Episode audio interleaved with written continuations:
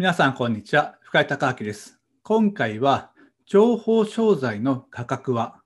ファイル形式に左右されるについてお話ししていきます。えー、皆さんはですね、情報商材と聞いてどんなイメージをお持ちですか？おそらく世間的にはですね、悪いイメージがあると思うんですね。えー、確かに、この歴史を振り返ってみるとですね、まあ、粗末なね、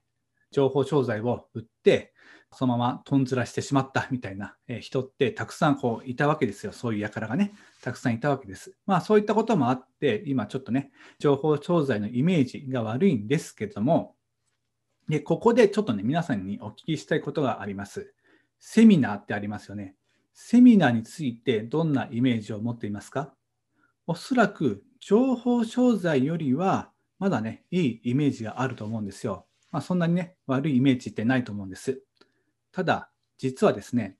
私から見れば、このセミナーも本来情報商材なんですよ。情報をね、提供して、それでお金もらっているわけですから、これも立派な情報商材なんですね。もうちょっと広げて言えばですね、書籍だって情報商材です。本屋で売られているもの、あれも全部情報商材っていうふうに言えます。で、ここがすごく大事なんですけども、私はですね、セミナーを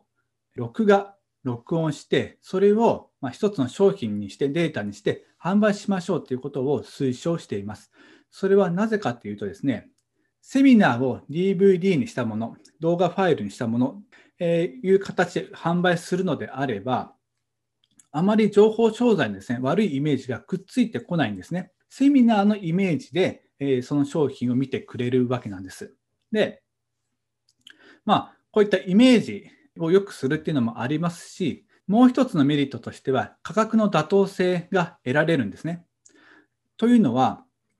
例えば、セミナーを1万円で開催したとしますよね。であれば、この DVD って1万円で売ったっておかしくないわけですよ。だって、もともとがセミナー1万円だったんですからね。まあ、そのまま1万円で売らなくてもいいんですけども、8000とか7000でね、ちょっとね、まあ、リアルじゃないからっていうことで値段下げても構いませんし、何か、えセミナーにはない、えー、特典とかね、フォローとかつけて1万円以上で売るっていうことももちろんできますけども、まあ、とりあえずですね、価格に妥当性とか信憑性というものが生まれます。で、この動画とかにすることによって、できるだけのセミナーに近い価格で販売することができるわけですよ。ただ、これがね、もしテキストになってしまうと、ちょっとね、難しくなってしまうんですね。本屋で売られているビジネス書の中にもですね、セミナーで話した内容を本にまとめましたみたいなものって、まあ、ちょこちょこあるんですね。で、そういったものって、やはり1500円ぐらいになってしまうんですよ。まあ、それまあ出版業界の都合ももちろんあるんですけども、ただやっぱり情報商材っていうものを売るときに、やはり動画とね、テキストを比べた場合、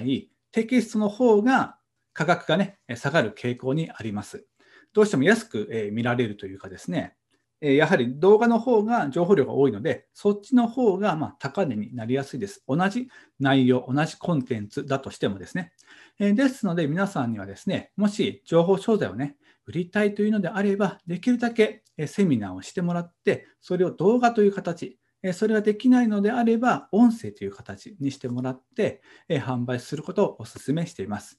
ということで、今回はですね、情報商材の価格はファイル形式に左右されるについてお話しさせていただきました。はい、えー、以上になります。